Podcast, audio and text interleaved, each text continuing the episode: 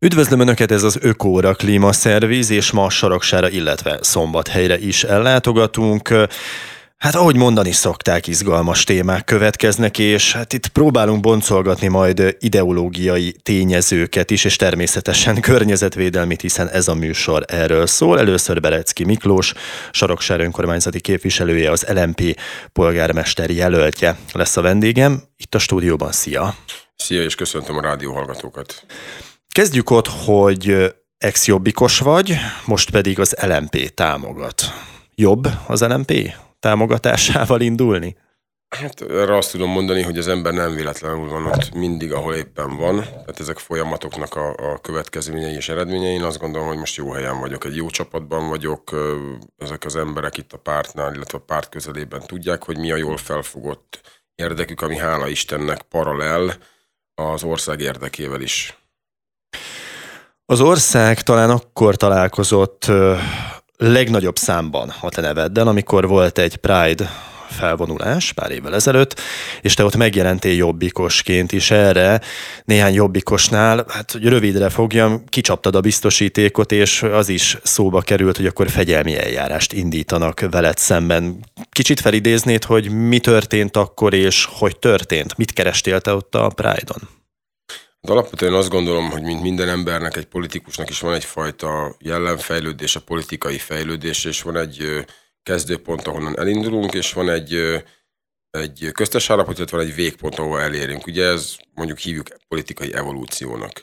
Én alapvetően elég messziről indultam, mert egy elég radikális, hogy mondjam, mikroklímában nőttem föl fiatal koromban, mint sokan mások, de a sok önvizsgálat, illetve a kapcsolatok különböző emberekkel, nációkkal és ideológiákkal elvezetett arra, hogy egy ilyen liberálisabb gondolkodású, viszont a hazaszeretet megmaradt, tehát egy ilyen liberális patrióta szellemben tudom magam definiálni. Én azt gondolom, ez egy jó végpont lehet számomra a politikai evolúcióban, és ennek volt a következménye az, hogy kimenjek a Pride-ra, mert meg akartam nézni, hogy mi ez a dolog, amit én annak idején ugye nem szerettem, vagy elítéltem. Azt gondolom, hogy néhány esetben jogosan, mert azért történtek mondjuk 15-20 évvel ezelőtt olyan dolgok, amikor mondjuk nemzeti jelképeket gyaláztak meg, pusztán mondjuk exhibicionizmusból. Nem gondolom, hogy ez belefér, sőt, ez azt gondolom, hogy nem helyes. Ahogy az se volt helyes, hogy mondjuk ezt az embert tettleg bántalmazták. Tehát én azt gondolom, hogy egyik se jó megoldás. Azt gondolom, hogy a kölcsönös tisztelet, az egymás elfogadása abban az esetben, hogyha az, amit ez valaki képvisel, az nem sérti a közösség érdekét nagy mértékben. Tehát én azt gondolom, hogy ez az élni és élni hagyni lenne a megfelelő gondolatmenet. Na ezért mentem én ki a Pride-ra, hogy megnézzem, hogy hát mi fánterem ezen az egész. Tehát ne kívülről okoskodjak, hanem vegyek benne részt. Ha valaki hall egy ilyen történetet, akkor azt mondja, hogy hát nem biztos, hogy én ezt elhiszem elsőre, hogy egy politikus ilyen mértékben meg tud változni, és valamiféle politika tőke, kovácsolást, haszonszerzést satszol a történet mögé. Hasonló-e ez a fajta út, amit te bejársz, mint amit mondjuk a Jobbik is bejárt, hogy nemzeti radikálisból indult, aztán ugye még van a Gábor vezetése alatt, sokakat meglepve néppártosodni kezdett ez az egész? Hát én azt gondolom, hogy az, hogy mi volt akkor a Jobbik vezetőinek fejében, ezt én nem tudom. Magamról azt el tudom mondani, hogy nyilván egy politikus azért egy egyéni sportban is szerepelteti magát, tehát nyilván igaztalan lenne, ha azt mondanám, hogy nem fordult maga a fejem, hogy az politikai tőke is számomra, de hát politikusok vagyunk, az számunkra egy fontos prioritás, hogy népszerűk legyünk, elfogadottak legyünk és ismertek legyünk. Ez ugye minden, azt gondolom, hogy helyes és elérhető eszközt fel lehet és fel kell használni. De az elsődleges, tehát ez is egy része, de az elsődleges prioritás számomra tényleg az volt, hogy megismerjem azt, hogy mi az, ami ellen mondjuk tiltakoztam. Olyan emberek vettek rajta részt, akiket személyesen ismertem, és ugye megismertem, akik más ideológiában, más otthonról hozott dolgokkal nőttek föl, és rájöttem, ők nem rossz emberek. És ennek volt egyfajta manifestációja, ugye a Pride-on való megjelenés. Ezt a nemzeti radikalizmust képviseli még ma Magyarországon valaki hitelesen? A Mi Hazánk esetében te úgy gondolod, hogy ők még jól viszik, hitelesen viszik ezt a vonalat? nem vagyok ugye a Mi Hazánk tagja. Világos. Tudom. Nem tudom, hogy ott mik a motivációk. Ugye Magyarországon mindig is volt, azt mondom, a rendszerváltást követően egy ilyen szűkebb réteg, mondjuk 5-8%-nyi választópolgár, akik alapvetően ezt a nemzeti, hát mondjuk ezt a nemzeti radikalizmus, de ugye ebben nagyon sok minden belefér a normális állapotú nemzeti radikalizmustól, egészen a szélső jobboldali, azt gondolom, hogy nem helyes nemzeti radikalizmus, vagy bármi egyébtől. Hát az igazság, hogy nem gondolom, hogy ezek az oldalak most annyira élesek. Tehát, hogy azt mondjuk rá, hogy jobboldali párt, mondjuk a Fidesz, hát a cselekedeteiből, meg ugye nagyon sok intézkedésből nem ez jön ki. Tehát, hogy ezek az oldalak klasszikusan felborultak szerintem, és inkább a legtöbb ilyen nemzeti párt, inkább ilyen populista, azt gondolom, olyan ügyeket hoz föl, amik adott esetben politikai tőkét tudnak neki kovácsolni, és hát nyilván a saját megfogalmazásban, a saját hitvallásukban adódóan nemzeti témákkal is foglalkoznak. De hogy ez a helyes nemzeti radikalizmus, nem vagyok benne biztos. Na jó, ugorjunk le rólad, azt gondolom, illetve a múltadról, bár lehet, hogy majd még itt-ott visszatérünk, de most van egy nagyon fontos ügy a jelenben. Szeptember 14-én jelent meg egy kormányhatározata arról, hogy Soroksár és Gyál területén termőföldeket, szántókat, legelőket és erdőket jelölt ki a kormány beruházási célterületnek. Az összesen közel 100 helyrajzi számon lévő terület csak Budapesten 500 hektárnyi, tehát a kormány 2 kisebb fővárosi kerületnyi területen képzel el valamilyen beruházást, ugye ez a 6. és mondjuk a 7. kerület területének felel meg. A Kormányzati Tájékoztatási Központ és az Építési Minisztérium Telexnek küldött válaszaiból annyi derül ki, hogy valamilyen ingatlanfejlesztést terveznek, de vegyi anyag elosztó nem lesz. A helyi fideszes polgármesterek semmit sem árultak el, bővebb információk hiányában a helyi ellenzék és a természetvédők is csak a fejüket kapkodják egy akkora léptékű fejlesztés tervét látva, ami nem csak Budapesten, hanem az egész országban is példátlan lenne. Mindezt a Telexről idéztem. Mennyire helytálló az, amit én itt felolvastam, különös tekintettel arra a részre, hogy az ellenzéki képviselők nem igazán tudnak arról, hogy mi is megy itt a háttérben. Ugye ma az álhírek és a hírek korát éljük, gyakorlatilag bármilyen eseményről, ami világban zajlik, akár egy háború, akár egy választási kampány, vagy akár ugye ez a logisztikai központ, szerintem azokon kívül, akik ebbe szűk körbe benne vannak, és megrázták egymás kezét, aláírták a szerződéseket, rajtuk kívül nem sok mindenki tudja, hogy valójában itt mi fog történni. Tehát, hogy nem tud érdemben nyilatkozni, hogy mi fog történni. Bocsánat, itt közbevágok ki. Azért nem igazán elfogadható számomra ez az állapot. Nem az, amit mondasz, hanem maga az állapot, hogy senki nem tud semmit. Hogy azért itt nem egy ipari park sarokról van szó, egy kisebb területről, hanem itt 500-800 hektárnyi területről, amilyen 2 millió négyzetméter? 2,2 millió négyzetméterről beszélünk, hogy ez valami irdatlan nagy terület. Tehát ez egy olyan szintű beruházás, ami még korábban az országban nem volt, ez azért nem 1-2 szerződést kell aláírni, nem 1-2 megbeszélésnek kell lezajlania, nem 1-2 bizottságot kell meggyőzni, hanem tucatjával, méghozzá hosszú idők óta, valahol hosszú időkre visszamenőleg, hogy lehet, hogy erről senki nem tud semmit? Hát ugye ez egy olyan kiemelt állami beruházás, amiről ugye információ hivatalosan nem jöhet ki. Na de csak szivárognak ki. Hát nyilván kiszivárognak információk, amiből ugye vagy szándékosan, vagy nem szándékosan szivárognak ki, mert azért ne felejtsük, hogy az álhírkeltés is egy fontos eszköze a tájékoztatásnak. Én azt gondolom, hogy azt kell nézni, hogy kinek mi az érdeke egy ilyen adott esetben. Tehát mondjuk nézzük meg azt, hogy Kínának mi az érdeke. Kínának szüksége van ugye egy olyan útvonalra, ugye mint régen a Selyem út, ahol be tudja hozni az áruit Európában. Na most ugye ők megvásárolták a Piraeuszi kikötőt, nem azzal a szándékkal, hogy ugye ott rakják le a Kínából érkező áruk jelentős részét, hanem az összeset. Én azt gondolom, szinte az összeset. Na most onnantól Budapestig van egy vasútvonal, ugye a Belgrád-Budapest vasútvonal, ugye, ami minket érint, és ennek a végén kvázi lesz egy logisztikai központ, ahol át fogják rakni Kínából érkező árukat. Ez egyértelmű, hogy meg fog történni. Ugye a kérdés az, hogy milyen árukat fognak lerakni. Ugye erről nincsen, illetve van a miniszterelnök úrtól, illetve a helyi polgármesterektől, több minisztertől erre hivatalos válasz, hogy vegyi anyag elosztó nem lesz a területem.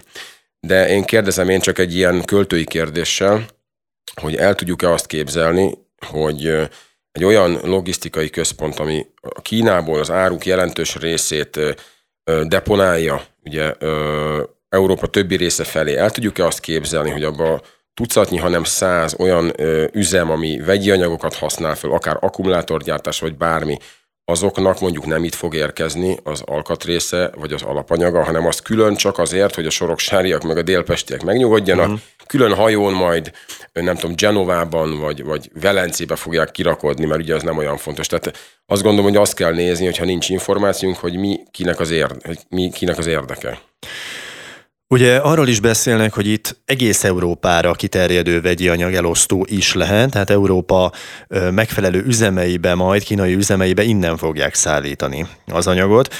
Azért furcsa számomra a kormányzat ellenkezése, mert az akkumulátorgyárak kapcsán kvázi már megvívták ezeket a csatákat, azt nem mondom, hogy még átütötték a társadalmon, hiszen még folynak az erről való diskurzusok, és igen nagy a helyi, főként civil ellenállás, na de simán beleállhatnának abba, hogy igen, mi erre feltettünk mindent, all-int mondtunk az akkumulátorgyárakra, és ez ezzel jár, hogy itt legyen egy vegyi anyag elosztó. Tehát számomra ez a fajta narratíva, hogy itt mégis ez lesz, üti azt, amit elmondtam ezzel kapcsolatban, hogy ugyan miért ne vállalhatnák föl, és akkor mi lenne? Ezért fontos része, hogy szerintem a korábbiakban is elmondtam, hogy az hírek és álhírek. Tehát a bizonytalanság és a lebegtetés szerintem a kommunikációnak egy fontos része. Az, hogy sose tudja az adott ember, hogy miről van szó, és ez szerintem egy olyan pszichológiai hatást vált ki az ember agyába, hogy idő után nem is foglalkozik vele. Annyi mindent hallunk már, hogy semmi se érdekel minket. És szerintem ebben az esetben is ez van, hogy ugye nem akarják, hogy eszkalálódjanak az események. Tehát, hogyha elindulnak ugye az akkumulátorgyárak itt-ott megakadályozták, valahol megépül, az biztos, hogy egyértelmű kormányzati terv, hogy ezek meg fognak épülni. Ennek ugye kell egyfajta logisztikai támogatás.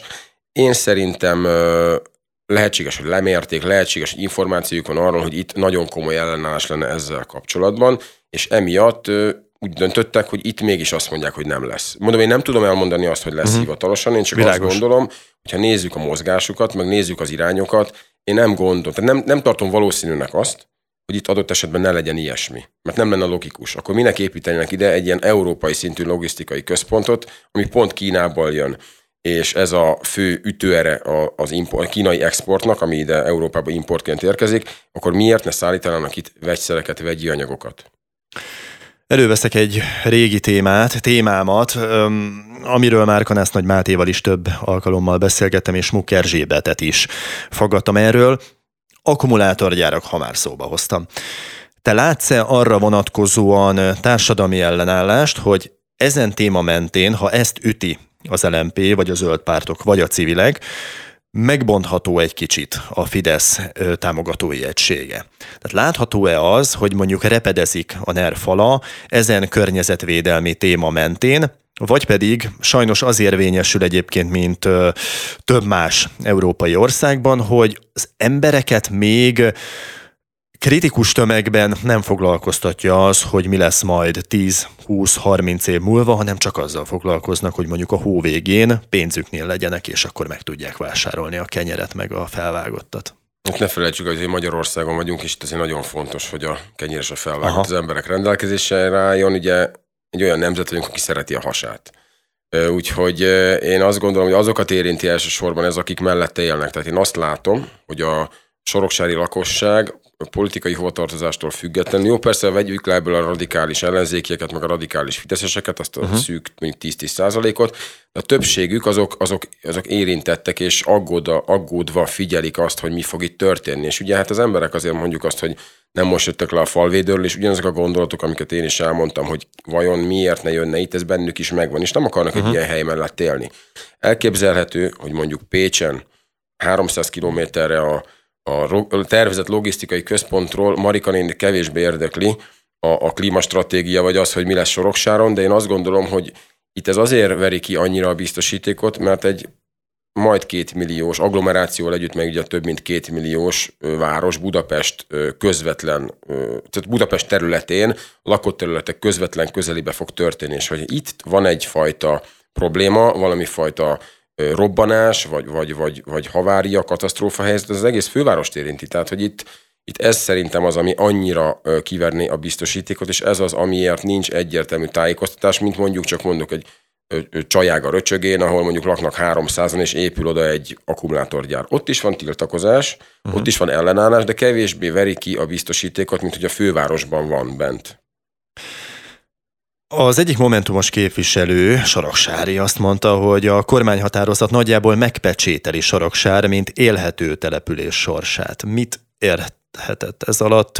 Milyen módon befolyásolhatja a Soroksár életét egy ekkora ipari területnek a beépítése, amelyet követően azt mondják a lakók, hogy fú, nagyon nagy hibát követtünk el, hogy ezt engedtük? Hát egyrészt ugye olyan beruházásoktól veszi el mondjuk a területet, amelyek mondjuk környezettudatosak lennének. Tehát ugye vannak olyan beruházások is, akár nagy cégeknél, ahol mondjuk odafigyelnek a környezetvédelmi előírásokra, megvárják, hogy a régészeti feltárások megtörténjenek. Na de ez érdekli az embereket? Hogy betartsák a környezetvédelmi előírásokat? Igen, egy részét nagyon érdekli, egy részét kevésbé érdekli, de összességében az mindenkit érdekel, hogy milyen lesz mondjuk a saját életének a további része, vagy milyen lesz a gyermekeinek az élete. Ez azt gondolom, hogy ez valamennyire foglalkoztatja az embereket, és hogyha propagáltan arról lenne szó, hogy Budapesten egy vegyi anyagelosztó központ épül, akkor az ellen országos felháborodás indulna el, ugyanúgy, hogy elindult, körülbelül július környékén volt arról szó, hogy Soroksáron épül egy vegyi anyagelosztó üzem. Amire ugye egy emberként megmozdult az egész kerület, pártállástól függetlenül, és ennek volt a vége az, amikor a miniszterelnök úr a parlamentbe kijelentett, hogy nem lesz vegyi anyagelosztó Soroksáron. Tehát én azt is el tudom képzelni, hogy ez egy ilyen kvázi tesztcsík volt, hogy mennyire fognak az emberek felháborodni azon, ha egy vegyi anyagelosztó lesz. Ha akkor nem háborodtak volna fel az emberek, akkor lehet, hogy ezek a mondatok nem hangzanak el a politikusoktól, hogy ez nem lesz, és akkor simán bevallották volna, vagy azt mondták volna, hogy itt lesz vegyi anyagelosztó. De mivel az az ügy, ami aztán érdekes mondani, ugye megszűnt, már nem is olyan fontos oda építeni semmit, amit szintén nem tudok elképzelni, hogyha alapvetően építeni akarnak, akkor egy-két ilyen felháborodás, meg önszerveződés után ezt nem csinálják. Szerintem ez egy ilyen teszt volt, hogy mi lesz a lakosság meg az ország reakciója, eléggé határozott reakciója volt a vegyi anyagelosztóval szemben, ezért a 800 hektáros, 500 hektáros beruházásnál ezt már nem mondják, hanem csak annyit mondanak, hogy logisztikai központ. Ezen beruházási célterület kapcsán kialakulhat-e mondjuk akár Soroksáron egy népszavazás, ami mondjuk a Fertőtónál működött, Tata esetében működött, tudjuk, hogy nem lett eredményes ott a népszavazás, de mégis kialakult egy olyan kritikus tömeg, amely aztán megijesztette a városvezetést, és az eredetileg természetvédelmi területre tervezett szálloda a beruházás az most kapott egy stoppot, szóval várható-e valami hasonló civil ellenállás, vagy akár a pártok részéről egy olyan fajta összefogás, hogy az megijesztheti a kormányt?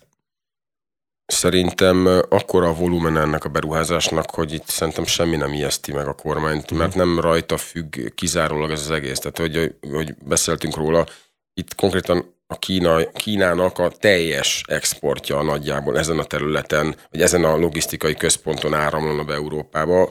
Ugye ez a legrövidebb út, tehát valószínűleg itt fogják behozni. Nem gondolom, hogy ebben mondjuk a soroksári lakosság felháborodása érdemben tud változtatni, hogy ez ne épüljön meg. Abban van lehetőség szerintem, és ezt meg is kell majd ragadni, hogy azt elérni, ha nem lehet megakadályozni ezt a projektet, amit én kevéssé látok valószínűleg, hogy meg lehet akadályozni, azt kell megakadályozni, hogy olyan dolgok történnek, amik nem kívánatosak, mint például, hogy tényleg ez egy vegyi anyagelosztó legyen konkrétan.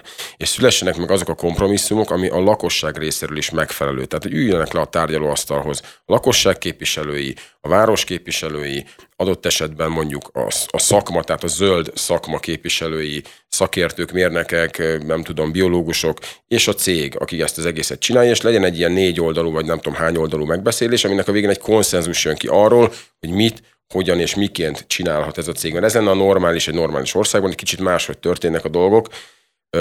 Erre rátok esélyt, és ennek egy jó eszköze lehet a helyben akár egy népszavazás, bár nem tudom, hogy ebben a kérdésben egyáltalán ki lehet-e ilyesmit írni, mert ezért ugye eléggé lekorlátozták az elmúlt 10-valahány évben ugye a népszavazási lehetőségeket, tehát nem tudom, hogy egyáltalán mondjuk egy ilyen kiemelt állami beruházásról lehet-e egyáltalán népszavazást. De hogyha van rá lehetőség, és van mögötte társadalmi felhajtó, akkor meg kell csinálni, hisz az embereknek kell dönteni arról, hogy helyben mi történik a sorsukkal. Amit mondtál, egy veszély fenyeget, és én is ettől aggódtam, hogy mi van, ha nem lesz érvényes. Tehát ha nem lesz érvényes egy népszavazás, mondjuk, mert ugye 50% plusz egy főnek ugye részt kell vennie egy ilyen szavazáson, ami Soroksár esetében körülbelül olyan 9000, most plusz-minusz 500, 9000 fő, aminek részt kéne vennie ezen a népszavazáson, attól nem félek, hogy nem lenne az elutasítás többségben. Tehát én biztos vagyok benne, hogy nemmel szavaznának, hogy ne legyen ott ez a dolog többségében, de attól félek, hogy nem lenne érvényes. És ha nem lesz érvényes, akkor ez egy olyan üzenet lenne, hogy az embereket annyira mégsem érdekli ez. Ezért meg lehet csinálni. Ha érvényes lenne egy ilyen népszavazás, hozzáteszem, ha ki lehet egyáltalán írni, ha érvényes lenne, akkor az már elképzelhető, hogy elgondolkodtatna a kormány, de nem a tekintetben, hogy végrehajtsa, hanem hogy hogyan hajtsa végre. Ami már azt gondolom, hogy egy fél siker, mert el lehetne olyan dolgokat érni, ami biztosítja mondjuk az egészséges életet, a környezetet, és a többi helyben. Tehát ha esetében egyébként úgy történt, hogy sokáig a Covid miatt nem engedélyezték, hogy megtartsák ezt a népszavazást. A helyi polgármester mindenféle módon akadályozni próbálta ennek megszületését, aztán végül eltették egy nyári napra, ahol ugye sokan nyaralnak, nagyon nehéz volt embereket toborozni. Végül nem lett érvényes, viszont ahogy már említettem, összegyűlt az az embertömeg, az az embermennyiség, hogy ez a saját olvasatom, el kellett gondolkodni a hatalomnak, hogy mi a fontosabb, vagy beleállunk ebbe az ügybe, ebbe a szállodaépítésbe, vagy azt veszélyeztetjük, hogy a polgármester adott esetben elveszítheti a székét, mert belebukhat ebbe a történetbe, mert egyértelműen ő kiállt egyébként az Avalon szálloda mellett. És miután egyébként egy ipari park is ott van Tata mellett, most már iparilag, mezőgazdaságilag is kiemelt szerepe van így Győr és Budapest között, és annyi beruházás fut keresztül egyébként Tatán, hogy akkor úgy döntöttek, hogy jó, erről az egyről lemondanak, továbbra is mondom, ez az én olvasatom, és akkor inkább megvédik a polgármester székét, hogy a következő önkormányzati választáson ebbe semmiképpen ne bukjon be. Ugyanis annyi ember szavazott egyébként a szálloda ellen, amely körülbelül a duplája annak, mint amennyi szavazatot kapott az előtti önkormányzati választáson. Hasonló dilemma lehetne egyébként Soroksár esetében, de ahogy te is említetted, meg hát látjuk a számokat, itt akkora beruházásról van szó, hogy adott esetben még azt is elviseli szerintem a Fidesz, hogy akkor a helyi polgármester, illetve az általa támogatott polgármester elveszíti a székét. Ez viszont nektek segíthet. Igen, azt leszögezem, hogy alapvetően ugye az, hogy őszintén elmondom, hogy mi lőhet ki ebből, az nem jelenti azt, hogy ez az a maximum, amit az ember el akar érni ebben a kérdésben. Uh-huh. Tehát nyilván az alapfeltétel az, hogy egyáltalán ne legyen vegyi anyagelosztás ezen a területen. Nem a beruházás a rossz, tehát nem a beruházások ellen vagyok ilyen személy szerint, mert ugye szükség van rá, mert adóbevétel, mert infrastruktúrát épít, és a többi, hanem olyan beruházások ellen vagyok én személy szerint, és azt gondolom minden jó érzésű ember, ami káros a környezetre. Oké, innen fogjuk folytatni, most egy rövid szünetet tartunk. Üdvözlöm Önöket, ez továbbra is az Ökoóra Klímaszervíz. Bereczki Miklós Soroksár önkormányzati képviselője és az LMP polgármester jelöltje a vendégem, és ott hagytuk abba, illetve te azt mondtad, hogy nem vagy minden beruházás ellen, nem minden beruházás rossz, de, és akkor innen folytathatod a gondolatot. De mindenképpen ezeknek a nem rossz beruházásoknak olyannak kell lenni, ami megfelel a szükséges környezetvédelmi előírásoknak, nem okoz nagymértékű környezetterhelést, odafigyel arra, hogy az embereknek hosszú távon ne legyen környezetkárosítása, és a többi. Tehát a lényeg az, hogy egy zöld beruházásokat kell támogatni, mert ugye nem lehetséges az, hogy összeszennyezzük 800 hektár területet, lebetonozunk termőföldeket. Tehát, hogy én azt gondolom, hogy barna mezős beruházásokra lenne elsősorban szükség Soroksáron is, Budapest területén, meg az országban, és sajnos nagyon sok olyan parlagon, hogy ott barna mezős terület van, amelyek már alapvetően is valamilyen szinten szennyezettek hulladékkal. Egy környezetvédelmi szakértőtől fogok idézni. Magyarországon a lápok 98%-a már eltűnt, és ugyan a kormányrendeletben említett területek éppen hogy csak kihagyják a védett lápokat. A lámpok körül köteles a beruházó föntartani egy 30 méteres puffert, de, és akkor itt jön a lényeg, de az semmit sem fog megvédeni, ha 30 méter után lebetonoznak mindent, és elzárják a víz utánpótlását. Ezt azért olvastam föl, mert lehet itt népszavazást kiírni, lehet itt kiharcolni azt, hogy a környezetet óvja meg a kormány egy ilyen beruházás esetén, na de abban a pillanatban jönnek, és azt mondják, hogy hát tessék, itt van a 30 méter, itt van a törvény szerinti eljárás, minden úgy történik, ahogy annak történnie kell, mi megvédjük a környezetet, miközben hiába mondjam majd azt egy környezetvédelmi szakértő, hogy oké, hogy 30 méter ott a puffer, na de ha mögötte meg minden beton, akkor meg nem lesz vízutánpótlás, és az élővilágot elpusztul. Nagyon nehéz lesz a harcotok, csak erre akarok utalni. Te hogy látod ezt? Én úgy látom, hogy racionális dolgokat kell kitűzni a zászlóra. Nyilván a jogszabályok sem mindig megfelelőek, tehát ezeket is át kell gondolni, de ugye ez nem ennek a beszélgetésnek a témája. Ami elérhető szerintem az, hogy egy reális kompromisszum jön létre, amiben a lakosság is, adja a hozzájárulását. Tehát az elképzelhetetlen, hogy a soroksáriak és a délpesti emberek ne szóljanak abba bele, hogy mellettük lesz-e egy vegyi anyagelasztó 500-800 hektáron, vagy nem. Ez nonsens. Azt gondolom, hogy egy ilyen mértékű beruházásnál mindenképpen meg kéne kérdezni az embereket, már az előzetes szakaszban, de hogyha erre nincs lehetőség, hogy ezt nem tették meg, akkor ha más nincsen, és teljesen beleáll a kormány, illetve a beruházó abba, hogy ezt úgy, ahogy ők gondolják, végigviszik, akkor akár egy helyi népszavazással is. 2021-re ugrunk vissza, és ismét egy személyes történetedre, amely lényegében összefügg egyébként azzal, hogy most mire is számíthatsz adott esetben. Kizárták a frakciójából soroksári jobbikost, aki 2019-ben az ellenzék közös polgármester jelöltje volt. Így szólt a hír a 24.hu-n 2021. októberében. Azzal vádoltak téged, hogy rendszeresen a Fidesszel, a fideszes többséggel együtt szavaztál, úgyhogy ezt megelégelték és kiraktak téged. Hogy emlékszel erre a történetre, illetve van-e benned még tüske, amit megőriztél a szívedben? A politikában nincsenek örök barátok és nincsenek örök ellenségek alapvetően. Szerintem ezt minden politikusnak föl kéne fognia, mert alapvetően itt a lakosság érdekének a képviselete, ugye a magyar nyelven beszédes képviselő. Tehát nekünk az a feladatunk nem az, hogy politikát gyártsunk helyi szinten, hanem az a feladatunk, hogy minden az embereknek meg legyen oldva, biztosítva legyen a komfortzónájuk, az ügyeik el legyenek intézni. Nekünk ennyi a feladatunk alaphelyzetben. Ettől függetlenül azért begyűrűzik a politika a helyi szintekbe, és akár egy kis településre is, vagy egy ilyen közepesre, mint Soroksár, nagy politikának a hangjai begyűrűznek. Tehát ne felejtsük el, hogy a politikát olyan emberek, olyan opportunista emberek csinálják, akik azért a saját jól felfogott céljaikat is megpróbálják ilyen-olyan eszközökkel képviselni. Na most én nem voltam naív, amikor erre a pályára léptem, hogy ez így van-e, de azért az ember sokat tapasztal.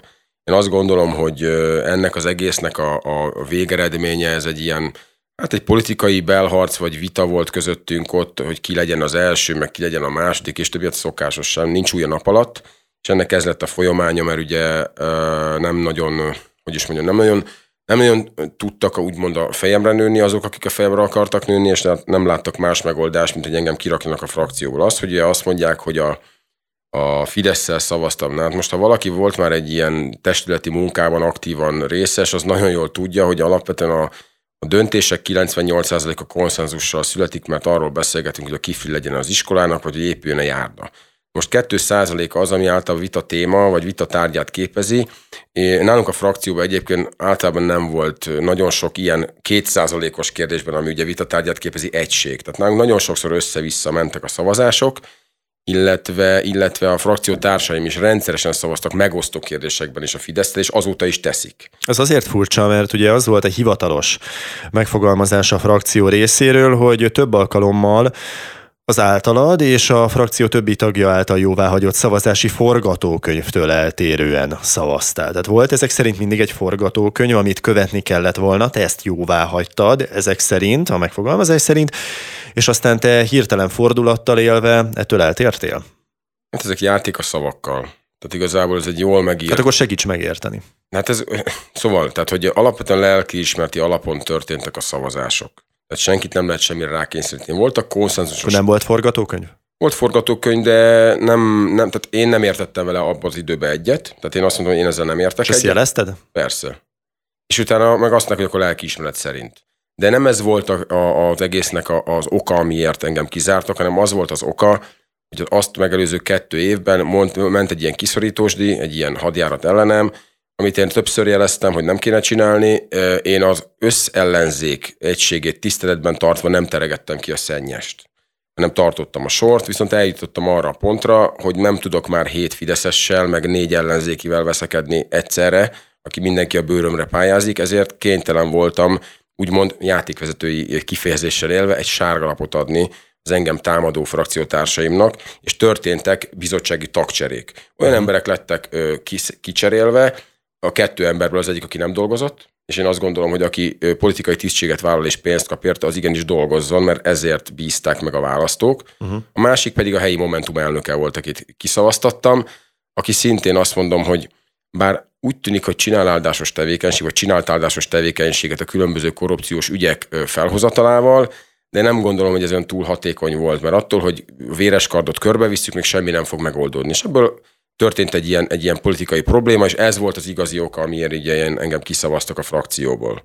Hozzáteszem, ez sem volt annyira tiszta, mert volt más is, aki ebbe idézőjelbe részt vett volna, de aztán később ő mégis meggondolta magát. Ez egy ilyen bonyolult politikai kiszorítósdi volt, aminek ez lett a vége. Ugye a polgármesteri székért folytatott küzdelemben lesz egy fideszes jelölt, és az ellenzéki térfélen egy momentumos és egy LMP-s fog majd csatát vívni. Ugye itt ez a kérdés, hogy te látsz-e arra esélyt, hogyha külön indulsz a momentumos jelöltől külön, akkor van egyáltalán esély megfogni a fideszest?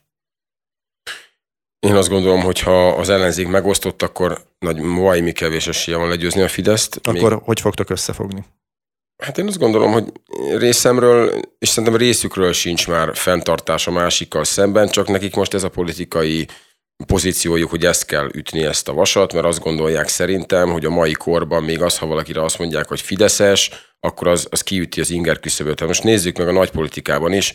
Én úgy szoktam hívni ezt a kört, hogy jakobinusok. Tehát a jakobinusok, ugye ismerik a francia forradalmat, elindult egy permanensen a forradalom, vége az volt, hogy mindenkit le akartak fejezni, már egymást is lefejezgették, azt a végén eltűntek. Tehát én szerintem van az ellenzének egy ilyenfajta radikalizálódó íve, ami szerintem már lassan a végéhez közeledik, mert sem az ellenzéki szavazók, sem a bizonytalan lakosság, aki ugye eldönthetné mérlegnyelveként a választásokat, az erre nem kíváncsi. Tehát erre a hisztériakeltésre nem kíváncsiak az emberek, hanem tevékenységet várnak, és előrelépést várnak. Én azért gondolom, hogy olyan nagy hatással erre nem lesz, és azt gondolom, hogy minden ellenzéki politikusnak ott helyben a jól felfogott érdeke, hogy változás legyen, és ezért tudnunk majd olyan kompromisszumot és olyan alkukat kötni, ami megfelelő az ellenzéknek és megfelelő a lakosságnak is. Te visszalépnél a momentumos jelölt javára? Nem lépnék vissza, mert én azt gondolom, hogy a legutóbbi alkalommal alig veszítettem, azóta csak... 2%. Igen, 200 szavazat, azóta csak erősödött a helyzetem. 4 évet el tudtam tölteni képviselőként, ami nagyon hasznos volt abból a szempontból, hogy tudtam dolgozni, tudtam az emberek számára segítséget nyújtani, majd 1000 embernek személyesen tudtam segítséget nyújtani az elmúlt 4 évben. Hála Istennek kialakult egy olyan szállóige Soroksáron, hogy engem bárki hívhat, és bárki kérti a segítségemet. Nem gondolom, hogy másnak lenne esélye legyőzni a polgármestert, a jelenlegi polgármestert, hogy a Fidesz jelöltjét, aki lesz, mert ugye még nem lett propagálva, de én azt gondolom, hogy ő fog indulni, nem gondolom, hogy másnak lenne esélye. És ez nagyon egyszerű, ez a számokból, meg az interakciókból adódik. Adott esetben, ha lenne egy előválasztás, és mondjuk ott veszítenék, nyilván akkor ugye a gentleman agreement miatt nem indulnék el, de ugye ahhoz kell még egy előválasztás, ami nem gondolom, hogy viszont olyan túlságosan hasznos lenne, mert nagyon sok negatív energiát szül a két tábor, amikor egymás ellen küzd, ezt láthattuk a 22-es előválasztási kampányban, nagyon durva viták voltak egymás között, és nem gondolom, hogy az erőforrásokat erre kell pazarolni, amikor eleve egy sokkal jobb erőforrásokkal rendelkező ellenfél, Fidesz pedig nézi azt, hogy egymást kaszabolja az ellenzék. Tehát én azt gondolom, hogy reális kompromisszumoknak kell létrejönnie, és mindenkinek félre kell tennie a vélt vagy valós érdekét a közös cél érdekében. És hogyha van egy adott erősebb jelölt, akkor azt kell támogatni. Kész. Maradt-e benned valami még? Nyilván rengeteg gondolat kavarog még a te fejedben, egyébként az enyémben is, ezért élek most ezzel az unortodox lehetőséggel, hogy van-e olyan ügy Soroksárot, amiről még mindenképpen beszélnél röviden, arra kérlek, vagy pedig inkább arra válaszolnál, hogy milyen eszközzel, hogyan lehetne megfogni ezt a fideszes polgármestert, aki ugye 200 szavazattal győzött le téged legutóbb, bár talán nagy vonalakban erről már beszéltünk, úgyhogy szabad a pálya. Hát én azt gondolom, hogy Soroksár csiszolatlan gyémánt, ami remek adottságokkal rendelkezik, hatalmas, talán a leghosszabb Dunapartja van a budapesti kerületek között, lakosságszámban a legkisebb területben a legnagyobb, és nagyon sok lehetőség van arra egy ambiciózus politikusnak, egy ambiciózus városvezetőnek arra, hogy csodát tegyen. Soroksáron nagyon sok szolgáltatás hiányzik napi szinten, tehát most mit mondjak, nincs éjszakai buszközlekedés normálisan megoldva, akkor nincsen rendesen bevásárlási lehetőség a belvárosi részeken, és a többi. Tehát nagyon sok olyan ügy van, amit meg kell oldani, és itt könnyű jól szerepelni, mert nagyon, hogy mondjam, hétköznapi igényei vannak a lakosoknak. Azzal szemben mondjuk más kerületekben jobban ellátottak szolgáltatásokkal, nálunk nagyon kevés. Ez lenne, azt gondolom, egy feladat, egyetlen ügyet sem kiemelve, ez lenne az a feladat, amit mondjuk én polgármesterként 5 év alatt össze tudnék hozni, hogy felzárkóztatom a kerületet Budapest többi kerületéhez, és akár azokkal az adottságokkal, amikkel rendelkezik, akár turizmus, akár kulturális dolgokkal egy kicsit beelőzni, és extra bevételekre szert tenni a kerületben. Nagyon szépen köszönöm Bereczki Miklósnak, és akkor itt is van velünk a vonalban Németh Ákos, az LMP szombathelyi önkormányzati képviselője, és vele fogunk beszélgetni a szombathelyi ügyekről, de hát pontosan tudjuk, hogy a mi helyi ügy az valamilyen szinten tekinthető országos ügynek is. Ennek kapcsán Szijjártó Péter külgazdasági és külügyminiszter vaol.hu-nak adott interjújából idéznék. Ugye a beszélgetés során szóba került a szombathelyi északi iparterület értékesítésének látszólagos megtorpanása. Ennek kapcsán tették fel neki a kérdést, hogy lehet-e erre úgy tekinteni, hogy gazdaságilag megtorpanta a megye székhely, és ennek milyen hosszú távú következményei lehetnek. Szijjártó azt mondta, hogy elsősorban az önkormányzat felelőssége, hogy milyen körülményeket teremt a beruházóknak, de a kormány idén 14 nagy beruházáshoz ajánlotta ki a szombathelyi ipari parkot, és akkor most jön egy idézet. Azonban az nem segített a beruházók bizalmának felépítésében, hogy egy politikai hetzkampányt indította a szombathelyi önkormányzat ellenzéki tábora az elektromos autóipari beruházásokkal szemben. Ez egy olyan hetz kampány, ami mindenfajta alapot nélkülöz, és joggal tartanak tőle más iparágak szereplői is, hogy holnap esetleg az ő iparágukkal szemben ül fel egy hetz kampánynak a szombathelyi önkormányzat, mert az üzletemberek, a vállalatvezetők pontosan tudják, hogy az elektromos akkumulátorgyártásnak semmifajta negatív környezeti vagy egészségi hatása nincsen. És akkor itt be is fejeztem az idézetet, és átadom Németh Ákosnak a szót. Szia! És akkor léci kommentáld azt, amit mondott Szijjártó. Szerbusz, szia Tamás, nagy tisztelettel köszöntöm én is a kedves hallgatókat.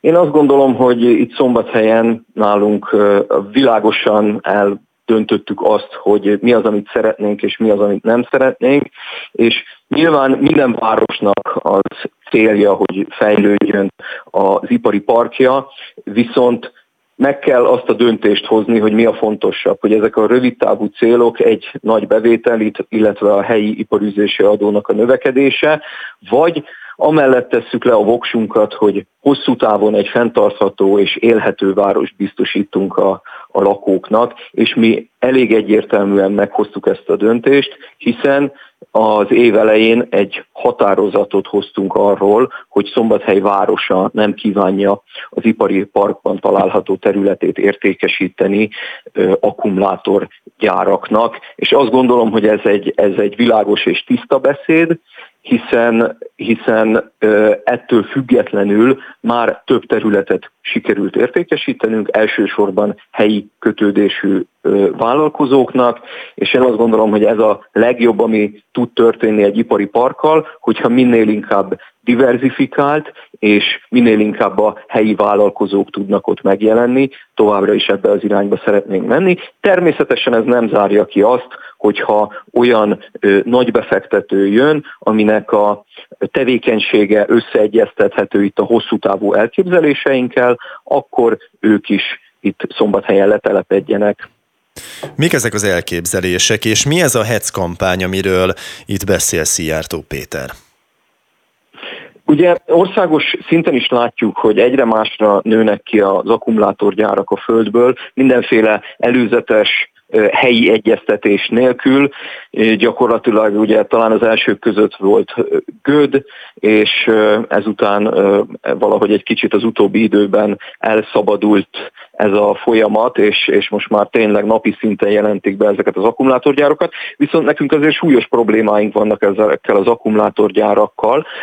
Elsősorban az, hogy én azt gondolom, mindig a helyi adottságoknak megfelelő tevékenységet kell az adott területre telepíteni, és akkumulátorgyártáshoz gyakorlatilag három dologra van szükség, munkaerőre, energiára és vízre. Na most én úgy gondolom, hogy Magyarország gyakorlatilag egyikből sem áll túl jól, hiszen pontosan tudjuk, hogy az energia kitettségünk milyen nagy, munkaerőből országos szinten is nagyon komoly hiány van, illetve vízzel kapcsolatban van egy olyan általános tévhit, hogy Magyarországnak óriási vízkincsei vannak, ami olyan szinten igaz is, viszont a tendenciák, a folyamatok azok nem túl jók, hiszen vízvesztő ország vagyunk, és ezt mindenféle kormányzati szerv is megerősíti, ami azt jelenti, hogy minden évben több víz hagyja el az országot, mint amennyi bejön, és gyakorlatilag ennek már a hatását érezzük is.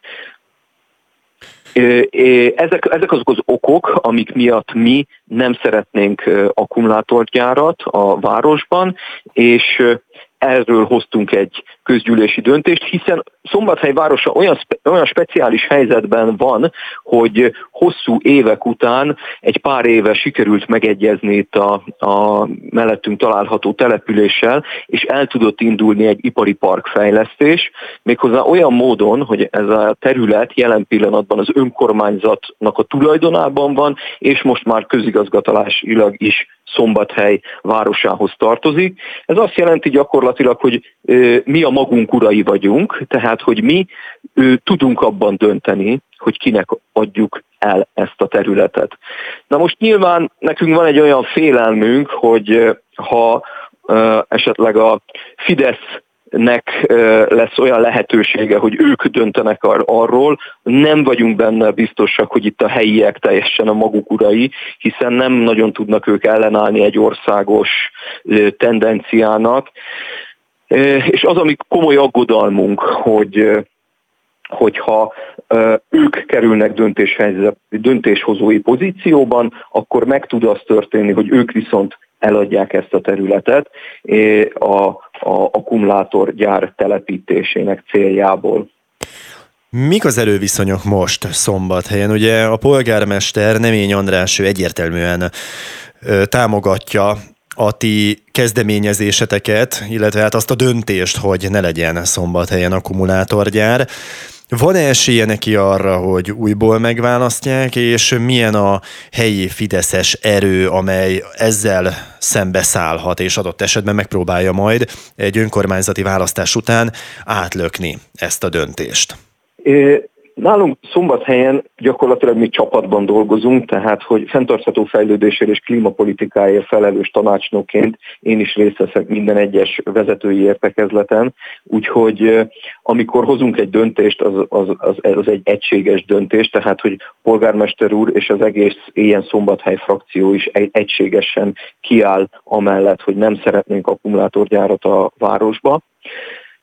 Viszont azt látjuk, hogy itt a helyi Fidesz se lenyelni, se kiköpni nem tudja ezt a témát, hiszen amikor felterjesztettük ezt a javaslatot, hogy egyértelműen határozatban tiltsuk meg, akkor ők nem nyomtak gombot, se igent nem mondtak, se nem mondtak, hiszen egy kicsit csapdahelyzetben vannak ők, mert pontosan tudják azt, hogy a szombathelyeknek az elsöprő többsége az nem támogatna egy ilyen kezdeményezést, de azt is tudják, hogy országos szinten ők nem tehetik meg azt, hogy nemet mondanak.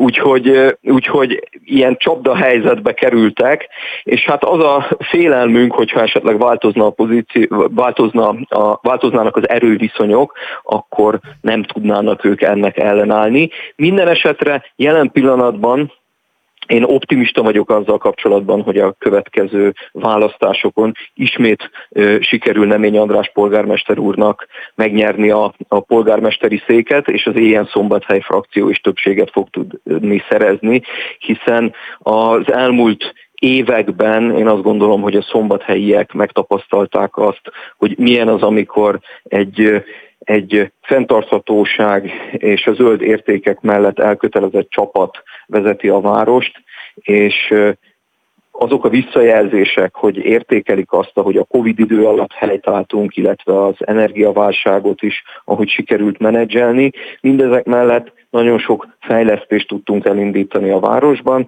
és bízunk abban, hogy megkapjuk a felhatalmazást ahhoz, hogy ezen az úton haladjunk tovább, és Szombathelyet egy fenntartható pályára állítsuk. Noha már fejlesztésekről beszéltünk, ugye említsük meg ezt a Just Nature projektet. Ez egy 2020 év végén támogatást nyert uniós hátterű nemzetközi projekt, amelynek feladata olyan természetalapú megoldások beépítése a városok életébe, amelyek a visszaszoruló bioszférát erősítik, hosszú távon pedig hozzájárulnak a klíma és környezetvédelem általános céljaihoz. Szombathely esetében ez a gyakorlatban hogyan csapódik meg, hogy jelenik meg?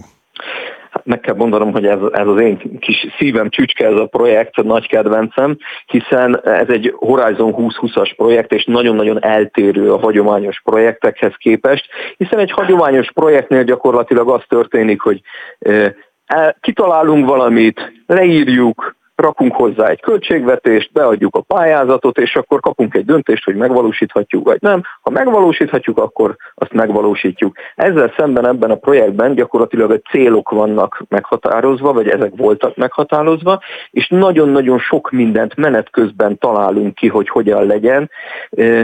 Ismerve ugye ezeket a célokat, hogy a levegő minőség javítása a természet alapú megoldások segítségével, mellett azt is meg kell említenünk mindenképpen, hogy nagyon fontos a társadalmi igazságosság, tehát próbálunk minél inkább bevonni különböző érintetteket a döntéshozatalba. És hogy néz ki ez a gyakorlatban?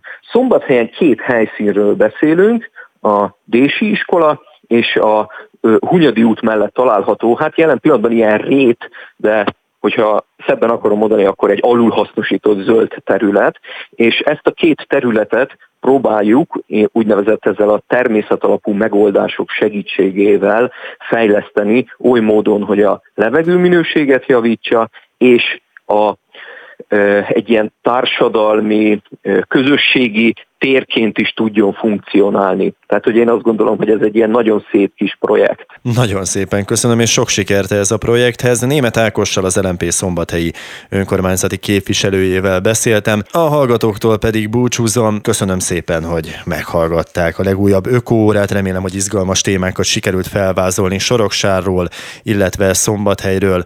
A viszontlátásra, viszonthallásra.